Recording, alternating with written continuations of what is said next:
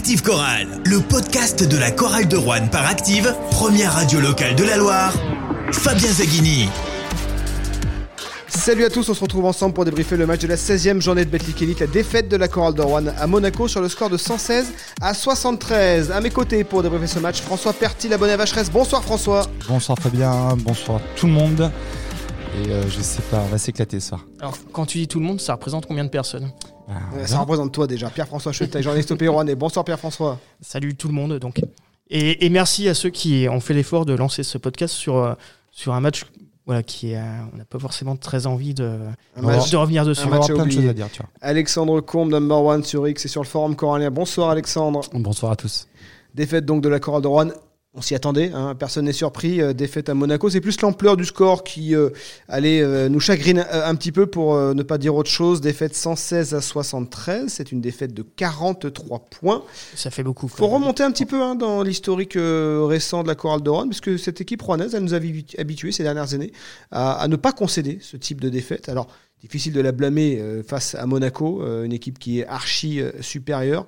Néanmoins, il y a d'autres équipes qui ont mieux résisté à Monaco cette saison. Et ces 43 points d'écart, ils traduisent pas seulement une supériorité à laquelle tout le monde s'attendait, que personne ne découvre, mais elles traduisent peut-être une attitude rouennaise qui n'a pas été au rendez-vous.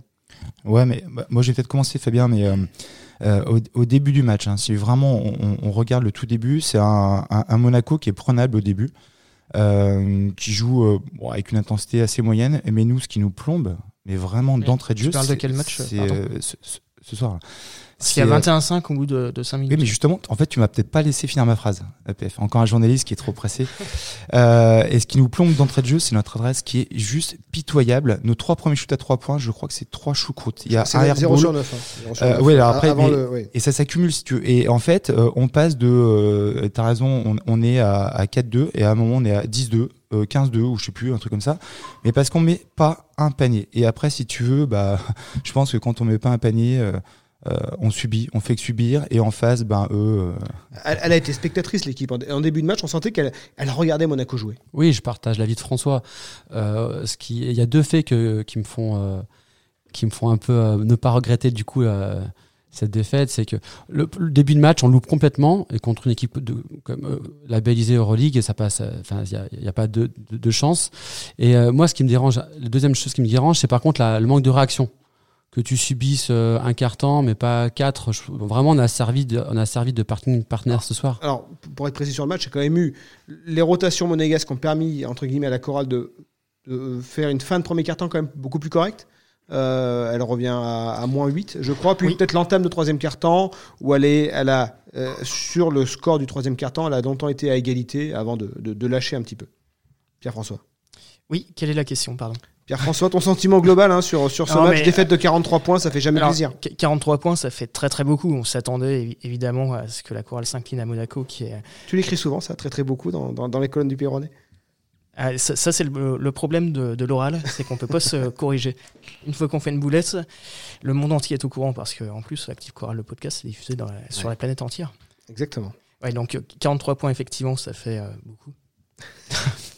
ça fait trop. Tu peux y aller. Ça fait trop. Ça, dit quelque chose. Ça, fait trop. En tout cas, ça dit quelque chose que la, chorale a pas été euh, euh, pour euh, pour réaliser un exploit à Monaco. Il faudrait, il aurait fallu que Monaco attaque ce match pas sérieusement, qu'il y ait une sorte de qu'ils envisagent cette rencontre avec un petit peu de décompression, même de façon inconsciente, ce qui n'a pas été le cas. Ils ont quand même commencé sérieusement avec en titularisant Mike James, qui est qui n'a joué que les 5 premières minutes au final. voilà, qui est évidemment l'une des stars du, de, de, cette équipe, mais qui a été titularisé, ça, ça disait quelque chose aussi de, du fait qu'il prenait sans doute la chorale au, sérieux. Euh, donc euh, voilà, après, euh, certes, enfin, je, suis d'accord tout à fait pour dire que, la chorale a pas non Les joueurs rouennais se sont pas battus, il n'y a pas eu de réaction. Mais honnêtement, je leur en veux même pas. On avait compris très rapidement, au bout de 5 minutes, que c'était quasiment cuit. Ils reviennent quand même à 8 points. On se dit peut-être qu'il peut y avoir un match. Ce que je regrette, c'est qu'il n'y ait pas eu vraiment de, suspense, ou, en tout cas qu'on n'ait pas réussi à s'accrocher. Mais euh, une fois que c'est parti, une fois qu'il y a 20 points à la mi-temps, honnêtement, perdre de 40 points ou de 15 points, ça n'a aucune importance. Et moi, je, je, comprends que sur le terrain, eh ben, il lâche un peu l'affaire. Honnêtement, je ne veux pas du tout par rapport à cette, à cette attitude-là, étant donné le contexte. Non, mais complètement. Après, quand même, pour insister sur la, la, la différence d'adresse, euh, à 3 points, il y a 30 points d'écart à 3 points. C'est ça qui amplifie le, score. Mais de façon énorme, c'est-à-dire qu'on perd 43 points. 18 sur 26 à 3 points pour Monaco, 8 sur 27 pour la Corée. Exactement, parce que tu vois, après les autres stades, bon, bah, allez, grosso modo, c'est à peu près pareil. Mais là, 30 points d'écart. Franchement, au début du match, on aurait perdu de 15 points. Ouais, écoute, il y aurait eu match, euh, on perd 15 points sur la fin parce que c'est un rouleau compresseur, on n'aurait rien dit. Euh, là, effectivement, moi, je rejoins le PF, c'est euh, bon, écoute, on perd 43, c'est un peu trop. Alex, je suis d'accord, il n'y a pas de réaction non plus. Moi, j'ai quand même une interrogation, on se l'est posé pendant le match, c'est c'est ce manque d'adresse quand même qui devient un peu récurrent à 3 points, alors que notre ça, fond jeu, ça pour le coup, c'est un vrai sujet parce que ça fait quand même pas mal de temps que ça dure. Il y a 50 ans, on était parti sur la même, le même type de match en termes d'adresse. Et, euh, et, notre fond de jeu à la base était quand même euh, lié à, ce, à cette adresse à trois points. En fait, la chorale de Rouen, son ADN, sa philosophie de jeu, enfin en tout cas quand c'est Choulet qui est, qui est coach, c'est quand même de beaucoup shooter à trois points. Exactement. Et, euh, et pour que ce soit efficace, il faut quand même qu'il y ait à l'extérieur, en dessous de 40% d'adresse à trois points, c'est dur de l'emporter quand même. Qui est une adresse. Ouais, ouais. Et puis, elle shoot plus que Monaco. Je suis même surpris là en regardant le, score, le, le, chiffre. La chorale a plus shooté à trois points que Monaco. J'ai l'impression que vous avez beaucoup shooté les Monégasques. Au final, ils en ont rien de moins que, que, que les Rouennais. Mais euh, ouais, complètement. Et donc du coup, alors moi, euh, on, on, s'est même posé la question euh, tous les trois en regardant le match, mais tu sais, c'est les professionnels, c'est-à-dire que nos shooters, ils ont une mécanique de shoot. à, l'entraînement, ils peuvent en faire 90 sur 100. Les shoots, ratés, c'est pas des shoots qui étaient défendus. Ben, c'est ça. Il y a quand même beaucoup de shoots ouverts. C'est souvent des shoots qui étaient ouverts dans le corner. Voilà. Et le seul ce soir qui joue à peu près son rôle de, de sniper, c'est Tucker. On l'a souvent critiqué, mais ce soir, il est dans ses 5 sur 8 à 3 points pour Tucker. Si tu enlèves Jordan Tucker de, de ses stats à 3 points, tu te retrouves à 3 sur 19. Exactement. Tu vois, on a vu un, un, Kellen Grady qui est vraiment mais euh, euh, incroyablement en souffrance avec son adresse. Euh, Jones qui nous illustre la perte totale de, bah, confiance, des Rouennais sur le shoot extérieur. regarde, Jalen Jones, son premier shoot, je crois qu'il touche même pas l'arceau, il fait airball sur son premier mhm. shoot. Ah, et, et, et le dernier, tu as vu, il était catastrophique. Ça a été carrément une planche, c'est-à-dire qu'il a même pas atteint le cerceau. Donc euh, voilà. Donc le, est le match commence par une adresse à 0 sur 9 à ah bah distance pour, hein. pour, les Rouennais. À la limite, on va dire, mieux vaut que ce soit sur ce genre de match que, que sur le suivant contre Gravelines. Pierre-François. Mais bon, toujours est-il que c'est pas parce que tu fais 0 sur 9 une fois que ça t'interdit de le refaire la, fois suivante. Ça commence à être euh, un petit peu euh, ennuyeux, cette adresse défaillante. On va écouter la réaction de Jean-Denis Choulet après cette défaite rouennaise à Monaco. Ici, la seule chose, quand on est joueur de basket, qu'on peut faire, c'est de se donner à 200% pour montrer vis-à-vis des joueurs qui sont répertoriés qu'on est capable d'exister. C'est quelque chose que je, je, le fait de ne pas faire ça, je ne le comprendrai jamais. Donc, j'ai dû brailler comme rarement à la mi-temps pour simplement leur faire comprendre que on n'est pas là pour servir de sparring partner à, à Monaco et que c'est une équipe qui n'a pas besoin de nous pour ça. Et quand on voit la prestation de Kellan Grady sur la première mi-temps et que derrière j'ai dû remettre les choses et l'église au milieu du village et qu'on a réussi à avoir un autre visage au troisième carton. C'est pas mon rôle de faire ça. C'est ma, c'est ma déception. Voilà. Après, on a tous vu que, que Jordan Tucker pouvait shooter, même face aux meilleures équipes. Mais quand on rentre un shoot, il faut revenir en défense, comme ça on prend pas un dingue sur la tête. Est-ce qu'on parle de Jordan Tucker maintenant ou on parle plus globalement de, de, cette attitude? Non, mais c'est ça. ça là, tu vois, il vient de dire ce que j'ai essayé de, péniblement de dire tout à l'heure c'est que le regret, j'en ai deux, c'est l'entrée dans le match qui est complètement loupé ça pardonne pas contre une équipe euh, Euroleague. Mais le deuxième point, c'est que voilà, tu, peux perdre, tu peux perdre un match, mais aussi bassement, non, je trouve qu'il a dû vraiment donc s'employer pour remobiliser, remobiliser certains. Et ça, c'est pas normal. Ça reste des joueurs pros.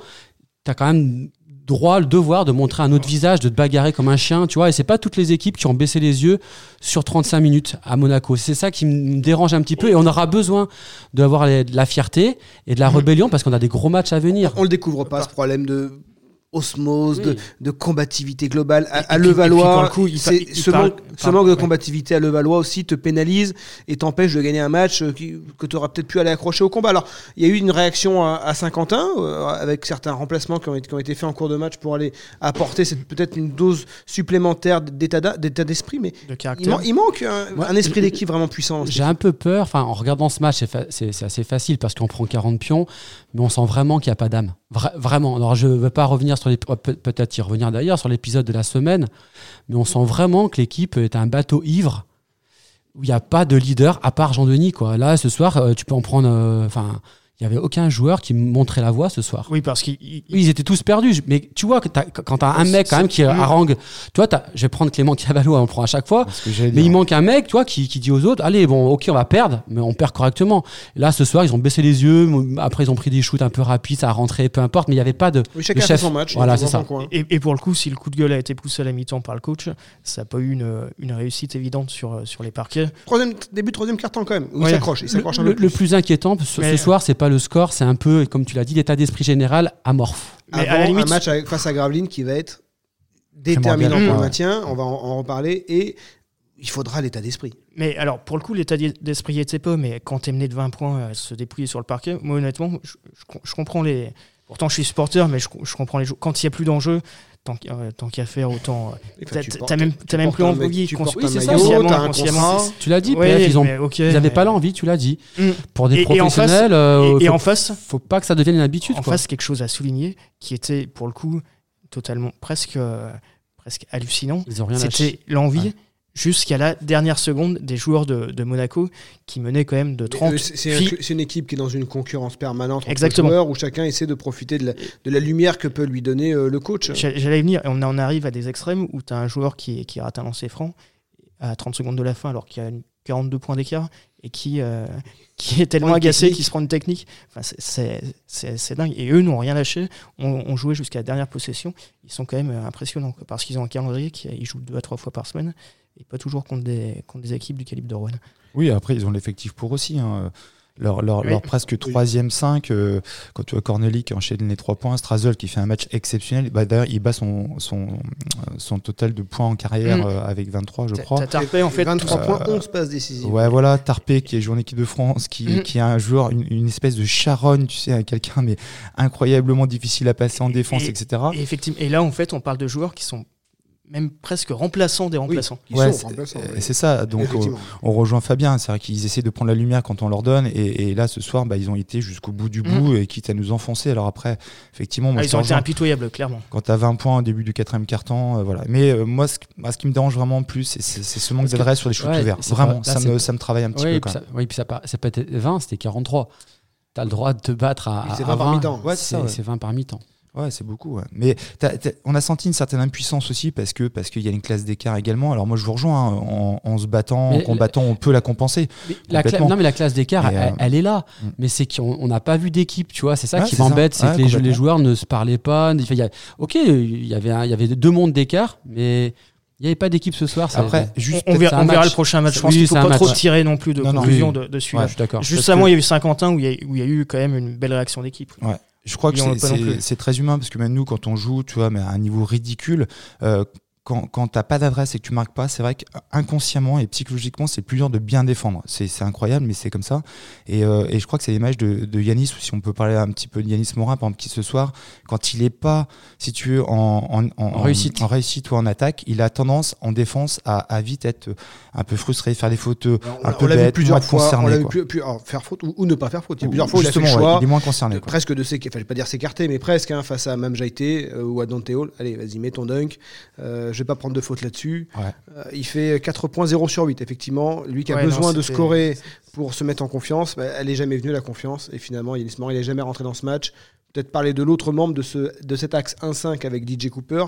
On va rouvrir le dossier Cooper ensuite, mais DJ Cooper, 4.9 passes, 7 ballons perdus il n'a jamais réussi là aussi à prendre la mesure de ce match. Euh, il, s'est beaucoup frustré, il s'est fait siffler des marchés, il s'est fait siffler des, remises en jeu trop tardives. Enfin, on sent qu'il était.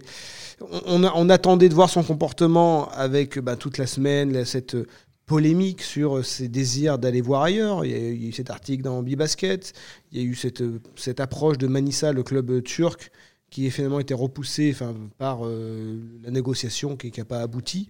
Mm. Euh, DJ Cooper, on se demandait s'il allait être concerné, s'il allait être impliqué. il jouait dans, la salle à Monaco où il a peut-être pris plus de plaisir en France.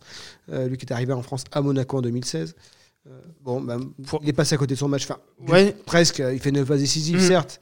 Et, il fait 9 passes décisives en ayant quand même des coéquipiers qui sont très maladroits, donc c'est pas si mal. Après, en matière de, scoring, c'est pas le top. On, on l'a senti, honnêtement, moi je l'ai senti plutôt concerné. Il était frustré par rapport au, scénario, scénario, du match, j'ai pas senti qu'il était là en dilettante.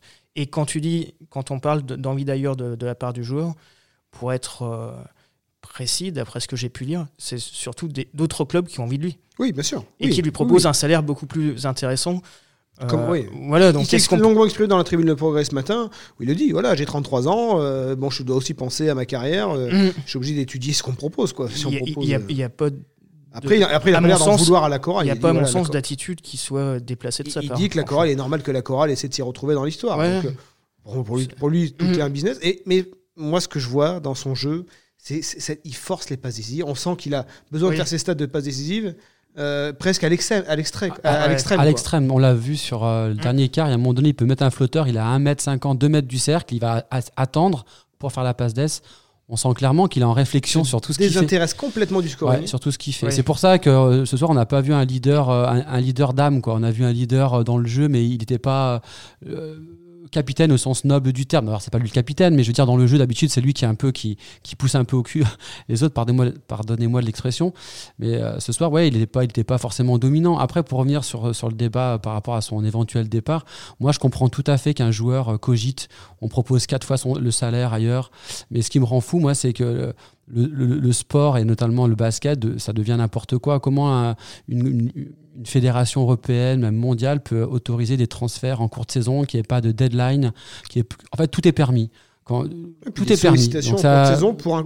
Quand on le sollicite pour l'année prochaine, ok, on lui dit, mhm. ouais, la saison prochaine, est-ce que tu vas venir chez nous? Mais quand son contrat ne prévoit pas qu'il puisse partir, qu'il n'a pas de clause, qu'un club puisse comme ça dire allez on te propose tant. Ouais, après l'agent aille faire fuiter en plus les, euh, en plus on a des, des relais la Bibasket c'est une revue qu'on aime beaucoup c'est un média un support média qu'on aime beaucoup mais qui, qui se permet aussi de relayer des informations pour appuyer l'agent et le joueur finalement et mettre à défaut le club.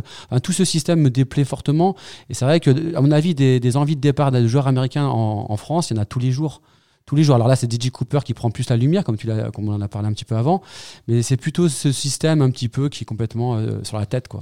Ouais, c'est parce que si on va dans, dans, dans, le débat du système qui est intéressant, hein, euh, euh, moi j'ai lu sur le forum, il y a des gens qui disent oui, mais bon, regarde, un club va, va, volontairement couper un joueur parce qu'il veut le changer. Oui, c'est vrai que ça marche dans les deux sens. Et lui-même le dit, il le dit, regardez, un, club, quand il n'est pas content d'un joueur, il n'hésite pas à le couper en sauf, saison. Sauf que celui qui avait écrit ça sur le forum, ce qu'il oublie, c'est que le joueur, quand il part et qu'il est coupé, il va demander des indemnités de départ. Donc moi je suis d'accord que si le joueur part, il rompt son contrat, mais par contre il doit rembourser l'intégralité de son salaire qu'il aurait dû toucher la chorale. n'a pas fermé la porte à la discussion. Tu vois ce que je veux dire Ok, ben nous, il nous faut temps pour ensuite pouvoir se retourner. Exactement. Le club n'est pas prêt à le faire, ben vous n'êtes pas prêt. Voilà, c'est une négociation. Tout le monde est, tout le monde est adulte, tout le monde est professionnel. Pour moi, le club a, joué son rôle et le joueur, bon ben voilà, c'est dommage que le match d'après, on sent qu'il y, y, a quand même ce déchet dans son jeu. Est-ce que c'est lié à ses problèmes ou est-ce que c'est juste lié à son jeu qui euh, du coup on sent qu'il est porté sur cette volonté de faire ses stats au pas décisif pour euh, avoir une valeur marchande de voilà euh, super meneur passeur. Bah, écoute moi en regardant le match, j'en ai un petit peu parlé tout à l'heure. Effectivement, il est basé uniquement sur ses, ses passes d'ess, mais il aurait tout intérêt à aussi marquer des points parce que s'il finit ce soir par exemple à, 12 points 9 passes, c'est mieux que 4 points 10 passes, tu vois. Il, il, peut aussi mettre des points, ça sera cassé en avantage. Euh, il a complètement perdu son, sa vista à 3 points. Il est en dessous des 20% d'adresse à 3 points sur la saison. Mais tu sais pourquoi? Parce que je pense, et tu as raison, qu'il pense d'abord à la passe. Donc après, il est moins oui, concerné il par le shoot en dernière option. Voilà. Après, ce soir, par exemple, sur ses passes, euh, sur ses balles perdues, pardon, il y en a au moins deux. Je sais qu'il il cherche la passe, il cherche la passe. Moins de mouvement autour de lui et, euh, et il perd la balle sur un marché ou un truc bête. Euh, je rejoins un PF aussi. Euh, il a donné 2-3 ballons, voire même plus, à des shooters qui ont été ce soir tellement maladroits qu'il aurait dû avoir moins 3 ou 4 passes de plus, hein, sincèrement. juste, juste, un petit mot pour, euh, pour enrichir le débat, si, si c'est encore possible par rapport à toutes les choses intéressantes et pertinentes qui viennent d'être dites autour de la table. Sur, sur, le, sur le système, il, il faut reconnaître que le basket aujourd'hui est beaucoup plus libéral et encore capitaliste que, que un sport comme le football où, le business a quand même une, part importante, mais en tout cas dans tout ce qui est euh, liberté de se séparer mm. et de recruter des, ah, joueurs. C'est la jungle, c'est la jungle. C'est pour ça qu'un joueur américain doit être très précautionneux dans son choix de club et que des fois, il vaut mieux jouer la sécurité à Rouen où tu sais que euh, on peut te garder sur un contrat de deux ans plutôt que d'aller tenter l'aventure où euh, ça se trouve au bout de trois semaines, t'as pas été bon, merci, au revoir, monsieur. Et, et d'ailleurs, c'est très rare que des joueurs restent plus de, deux saisons dans ah un bah, club. Ronald March, trois saisons à Rouen, c'est mm-hmm. exceptionnel. Hein, surtout, quand, joueur américain. surtout quand on voit la dernière saison qu'il qui, a faite. Et, une, deuxième chose, je vais prendre euh, la défense d'un confrère, c'est pas les journalistes en fait qui sont responsables d'un système. Et, et quand, quand tu apprends une information comme quoi tel club est intéressé par tel joueur. Basket est contacté pour ça. Bibasket joue à ce rôle-là, finalement, de moyens de pression euh, par euh, alors, interposé. Voilà, évidemment que les agents sont servent, mais après, le, journaliste a cette info, il va pas faire de la, de la rétention d'infos. Ce serait, Moi, je absurde. Je pense qu'il commence, il commence à faire. Euh, on va pas euh, censurer les, les, journalistes quand ils ont des infos qui viennent d'agents, même, même si on sait très bien ah, le jeu qu'il y a derrière. faire le jeu de l'agent. Il y a, il y a des joueurs sur le bah départ bon, tous, les jours en l'agent. L'agent lui donne, lui donne des infos, comme ça lui il a des infos, et en contrepartie, bah, il fait le jeu de l'agent. Pour moi, le journaliste fait partie du système aussi à force. Oui, mais alors tu voudrais qu'il fasse quoi? Qu'il ait cette info bah, Qu'il filtre les informations qui sont essentielles et bah pas essentielles. Là, c'était complètement euh, secondaire pour moi. Le journaliste n'est pas un censeur. Quand il a une info, il la sort. Même si ça. Qu'il les sorte toutes. Alors même celles qui font mal y a ah, des, infos à sortir sur l'Asvel, il y a qu'à les sortir aussi. Hein. Alors là, on est d'accord. Ouais, juste pour finir, euh, euh, vous avez vu, le club turc s'intéressait donc à J. Cooper pour remplacer, euh, remplacer Robertson qui était sur un contrat de six semaines puisque Robertson était blessé. Donc en fait, stratégiquement, Cooper partait pour six semaines et derrière donc allait faire un autre contrat. il était parti pour avoir un, une année de mercenaire. C'est-à-dire voilà. Alors que je te rejoins, Fabien. là, il finit son sa saison à Rouen, c'est peut-être un peu moins bien payé, mais il a la sécurité parce qu'en ce moment dans le monde, c'est pas facile de partout, hein, vu ce qui se passe en Ukraine, en Israël. Euh, et peut-être qu'il pourrait monnayer après il fait une super saison, monnaie ton talent après. Là, il encore était parti peut-être. C'est pas lui qui est acteur d'aller chercher un club. Il, est, démarche pas les clubs. Les clubs viennent à lui. Lui, il peut rien. Et si les clubs s'intéressent à lui, exactement. Mais du coup, effectivement. Ce qui est malheureux, c'est que c'est l'agent qui va donner l'info. Bah c'est le procédé qui est. C'est ça. Parce que ça, ça met un peu la pagaille dans, Ça met la, pagaille dans l'équipe, je pense aussi à force. Hein. Les semaines sont pas les mêmes. On n'est pas tous les jours à l'entraînement, mais j'imagine, j'imagine que les relations sont biaisées à cause de ça à force. Ça commence à peser. Allez, revenons au match. Euh, Jean-Denis Chou a cité un joueur. Il a cité Jordan Tucker. Jordan Tucker qui termine meilleur scoreur, 18.5 sur 8 à 3 points. Euh, donc il a démontré cette adresse, hein, qui quand même, mine de rien, quand on voit qu'autour de lui, hein, Kellen Grady et Kadri Monadze euh, sont en dedans au niveau de l'adresse, ça fait quand même du bien d'avoir un, shooter. C'est quand même lui qui met le panier, qui met la chorale devant à 51. Rappelons-le, ce panier à 3 points qui permet à la chorale de passer devant dans, dans le troisième quart-temps. Bon, 5 sur 8. Par contre, il a rappelé que bah, derrière, il faut faire les retours défensifs. Bon, j'ai trouvé peut-être un peu mieux que sur d'autres matchs euh, défensivement. Il fait deux interceptions, notamment euh, Jordan Tucker. Euh, néanmoins, bon, bah, on sait que c'est pas lui qui va. il confirme que c'est un joueur qui joue par intermittence, qui est capable de bonnes choses. Ce soir, c'est vraiment pas un match qui va nous servir d'analyse générale sur tout, le reste. Là, c'est un match sans et on connaît nos forces, nos faiblesses. voilà, il a fait un match convenable. Il est sorti du, il, il, est allé sur le banc un long moment quand même. à un moment donné voilà, euh, on espère tous, on, se projette déjà tous sur le match, le, prochain match en fait. Et hein. eh bien justement, parlons-en. La Chorale de Rouen reçoit Gravelines Dunkerque samedi 23 décembre à 16h30, match de Noël, match euh, important, peut-être le plus important depuis le début de la saison. Importantissime, tu veux dire c'est le mot, tu, hein. parles comme un, comme un, comme un, journaliste. C'est le dernier match de la phase allée et euh, les Rouennais affrontent une équipe qui est derrière eux dans la, dans la zone rouge, qui a été battue par Nanterre de trois petits points à, Nanterre, donc qui a fait le match, qui est resté sur quatre victoires précédemment, incluant euh, sa participation à la FIBA Europe Cup. D'ailleurs, on, en parlait tout à l'heure euh, avec Pierre-François. Cette FIBA Europe Cup, elle permet à une équipe comme Gravelines Dunkerque bah, d'aller chercher, travailler, peaufiner les automatismes, aller chercher de la confiance, la confiance qu'elle n'a pas eue sur le championnat. Peut-être qu'elle l'a retrouvée grâce à la Coupe d'Europe où elle s'est qualifiée au deuxième tour. Et, figure-toi que euh, je connais des gens. Tu connais des gens Qui, euh, qui connaissent des gens Qui, étaient hostiles à ce que la chorale de Rouen joue la Coupe d'Europe parce qu'ils voyaient quelque chose de, négatif. C'est dingue. Oui, alors certes, ça charge le calendrier, mais ça permet de faire des matchs, ça permet de, de, travailler, on va dire, c'est presque un, si on va pousser le raisonnement extrême, c'est un entraînement grandeur nature, euh, avec une opposition plus acharnée qu'un entraînement. qui, qui, permet à ces équipes de revenir en, en de France avec un peu plus de, de vécu collectif. De vécu collectif et, et, aussi de, et aussi de confiance quand ça se passe mal en championnat. tu, tu, peux te, te rassurer attention, en Gravelines Dunkerque, c'est le huitième budget du championnat. Ils sont 14e, mm. enfin ils sont euh, 16e euh, parce que bah, chaque année, ils font des. Même 17e, parce que chaque année, ils font des, des, entames de saison catastrophiques. Mais l'an dernier, ils terminent aux portes des playoffs. Euh, ils ont changé de coach. Ils ont des joueurs euh, que Jean-Denis Choulet n'a pas réussi à avoir. Chris Clyburn, il le voulait, c'est Gravine qui l'a eu. Il y a Johnny Baron Meskel, que la chorale aura bien aimé faire revenir par moment, mais qui demande un, trop de sous petite parenthèse, enfin, pas vraiment une parenthèse, mais est-ce qu'il sera apte Alors, est-ce qu'il a joué? Samedi prochain. Non, il n'a pas joué. Il n'a toujours pas joué. Il, était sur ça fait un mois et demi qu'il n'a pas joué. Eh ben, je, sens le scénario catastrophique, le scénario merdique où il vient à Rouen, il n'a pas joué depuis deux mois et il, fait 7 sur 7 à 3 points. La dynamique euh, est légèrement euh, favorable à, à Gravine. Nous, il ne faut pas oublier qu'on passe à Saint-Quentin. On sait pas encore comment, enfin avec une belle réaction, mais c'était c'était compliqué. La première mi-temps était très très compliqué. On n'a pas beaucoup de certitude sur euh, notre jeu. Et eux, ils alternent des performances, même dans la défaite. J'allais dire, là, ils échouent de peu euh, contre Nanterre. Et c'est un match vraiment à 50-50. Hein. Et c'est un match qui va déterminer peut-être. Euh, on pourra faire un premier bilan, parce que ce sera la fin de la phase allée. Mm. cette victoire, si la chorale gagne, ça fera cette victoire. c'est dans le, on va dire, c'est dans le, dans le rythme d'une équipe qui se maintient. 6 victoires. Si elle perd, ça fera 6 victoires. C'est le rythme d'une équipe qui descend. Donc, et puis ça, effectivement, c'est noir ou blanc. Et puis euh, les Gravine recollerait presque.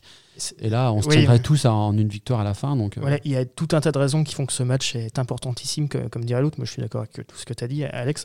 Déjà, la première, c'est que c'est qu'on affronte un, adversaire direct pour le maintien. C'est bien, bien de gagner Bourg-en-Bresse. Euh, c'est bien de gagner ce genre d'équipe. Euh, ça fait des belles victoires. ça fait de gagner Paris Basketball, mais c'est contre Gravelines que le maintien va se jouer. Au vu, de la, au vu de la situation de Gravelines au, classement, on peut imaginer qu'en fin de saison, c'est un club qui risque d'être euh, à la lutte pour, pour, pour, le maintien. Quand bien même, effectivement, c'est une belle équipe et ils ont des joueurs que la chorale est, pas capable de, de, de s'offrir. Je suis d'accord aussi sur le fait que que c'est du 50-50 et c'est ce qui rend ce, match aussi excitant. Alors après, s'il doit y avoir un enseignement positif d'un match comme aujourd'hui, c'est que vaut mieux prendre cette raclée sur, sur, ce type de match et peut-être que ça va créer la réaction d'orgueil pour derrière à domicile des dire bon on va pas reprendre on a pris 43 points faut qu'on se bouge un peu les, fesses des fois une bonne fessée ça peut faire euh, réagir effectivement attention je crois qu'il y a une interdiction la fessée n'est pas autorisée à l'échelle européenne je crois et puis, dernière stat, la Chorale de Rouen n'a pas gagné un seul match de Noël depuis sa remontée en Betclic Elite en 2019. Et voilà, et c'est un match de Noël, et c'est ce qui fait aussi que, que, que, ce match est, est plus important qu'un autre. Il a plus marqué les esprits. La salle sera quasiment pleine. Un, un bonnet rouge en tribune? Bah, bonnet de Père Noël Non, je suis supporter d'une équipe qui joue en bleu et blanc, donc j'aurais pas un bonnet rouge. Ah, très bonne réponse des Pierre François. Rendez-vous donc samedi 23 décembre, 16h30 pour le match à vivre sur Active entre la Chorale de Rouen et Gravelines, suivi du débrief dans Active Chorale, le podcast. Merci messieurs. Ciao. Active Chorale, le podcast.